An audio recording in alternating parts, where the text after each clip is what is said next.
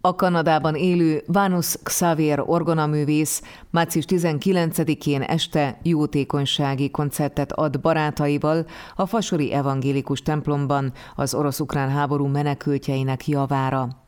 Közreműködik többek között Szőke Nikoletta jazz énekes, Barca Horváth József nagybőgős, Thomas Máté csellóművész, valamint a Korosi Bonós négyes, Kokas Katalin hegedűművész és Szentpáli Roland tubaművész.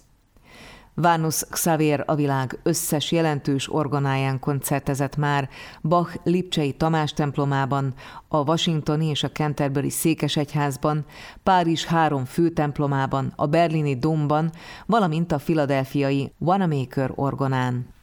Pályafutásának 3000 koncertje során ez idáig 6 millióan vettek jegyet hangversenyeire, 53 hanglemeze, 65 koncertfilmje és öt könyve jelent meg. YouTube felvételeit több mint 16 millióan nézték meg.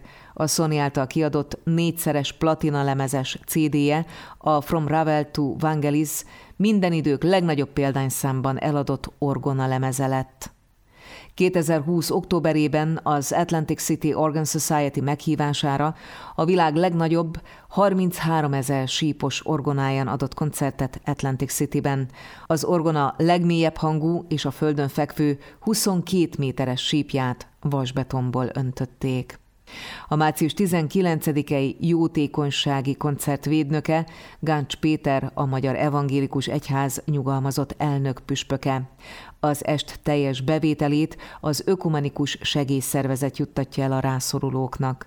Vánusz Xavérral a közelgő jótékonysági koncert kapcsán beszélgettünk. Három vagy négy évvel ezelőtt egyszer a Lipcsei Tamás templomban délután játszottam, és hogy kijöttem, ott a Bach szobornál ült egy fiatal ember, és harmonikán elképesztő szépséggel játszotta Bach passzakáriáját az orgoneműnek legnagyobb inkább, de minden hang a helyén volt, minden időzítés csodálatos volt, és szóval legyettem bele, kiderült, hogy Ukrajnából érkezett, és aztán azóta is, hogy néha leveleztünk egymással, és most néhány napja, tehát a háború első óráiban megkérdeztem tőle, hogy minden rendben veled biztonságban vagy, és hogy szívszorító válasz érkezett, mert azt írta, hogy igen, még rendben vagyok, jelen pillanatban Kievben egy gépfegyverrel a hátamon őrjáratot végzek és úgy belegondoltam abba, hogy itt van ez a fiatal ember, akinek tényleg a művészeti alapján a legnagyobbak között lehetne majd a helye, és jelen pillanatban a hazája védelmében várja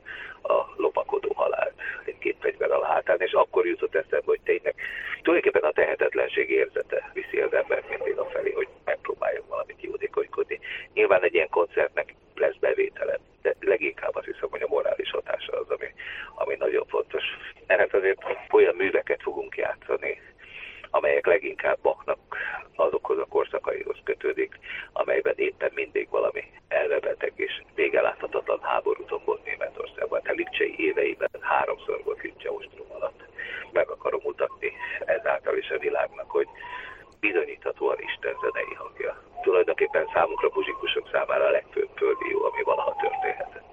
Ha bakot játszunk, akkor az részben számunkra muzsikusok számára nyilván egy roppant erős megnyugvás, másfelől pedig tényleg azt gondolom, hogy Bach a legnagyobb igaztaló, és hogy ezzel morálisan és meg anyagilag is tudjuk segíteni ezeket a szerencsétlen embereket.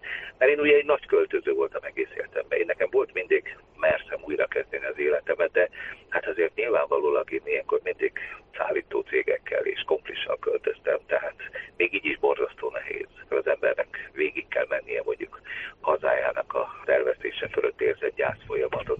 Tehát, hogyha valakit egyszerűen egy nejlozacskóval a hóna alatt menekül át, és még csak kalandvágy sem volt benne, hanem elüldözték a körülmények vagy a katonák az otthonából, az egy borzasztó állapot lehet, és most el is a Zújskóciai koncerttermet most át fogom alakítani ukrán menekült muzsikusoknak az ideiglenes otthonává.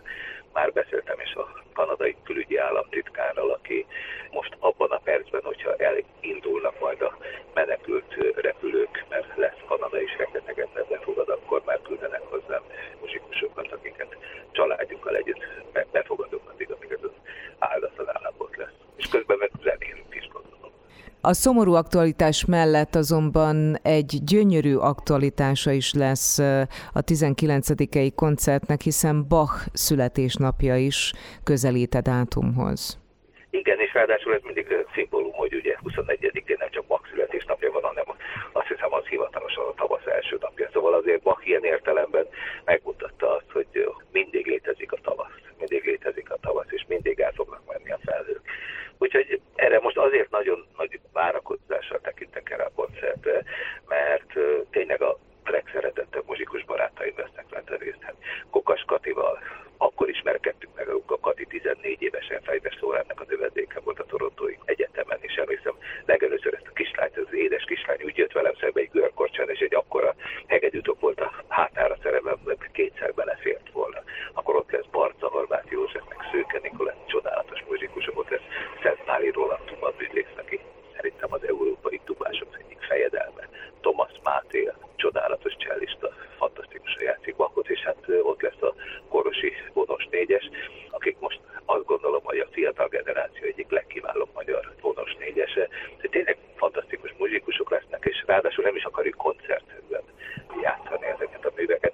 Bizonyára emlékszel arra a fantasztikus filmre, ami kb. 30 évvel ezelőtt nagy, nagy divat volt a Toulouse Martin Dumont, a világ minden reggel, ahogy minden reggel Depardieu-vel, egy francia barokk muzsikusról szól, Mare Maréról, és abban volt egy jelenet, amikor a királyi kápolnában alkonyatkor, a vesperáskor oltogatják el a gyertyákat, és csodálatos zene szól.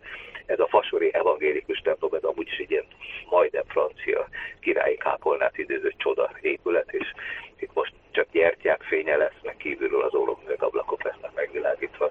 Nem akarok tapsot sem vele, csak egyszerűen dőjünk hátra és hallgassunk a zenét, mert valószínűleg többet használ Bach mint a. Ráadásul az lesz az érdekesség ennek a hangversenynek, hogy nem ez lesz az egyetlen, hanem május legelején az Otavai Notre Dame székesegyházban folytatjuk ezt a jótékonykodást, de akkor nem ezek a muzsikusok, hanem a csodálatos kis boros misi jön ki, és együtt játszunk el Bach az Otavai Notre Dame-ban. Vánusz Xavér orgonaművésszel beszélgettem annak okán, hogy március 19-én este jótékonysági koncertet ad barátaival a Fasori Evangélikus templomban az orosz-ukrán háború menekültjeinek javára. Közreműködik többek között Szőke Nikoletta jazz énekes, Baca Horváth József nagybőgős, Thomas Máté csellóművész, a Korosi vonós négyes, Kokas Katalin hegedűművész és Szentpáli Roland tubaművész. Az est teljes bevételét az Ökumenikus Segélyszervezet juttatja el a rászorulóknak. Kedves hallgatóink, hamarosan folytatódik Papagéno Klasszik című műsorunk március 12-i adása második órával. Benne először arról hallhatnak, hogy Tompos Kátya lett az év színésznője a New York Film Awards-on. Várjuk vissza Önöket a legfrissebb hírek után.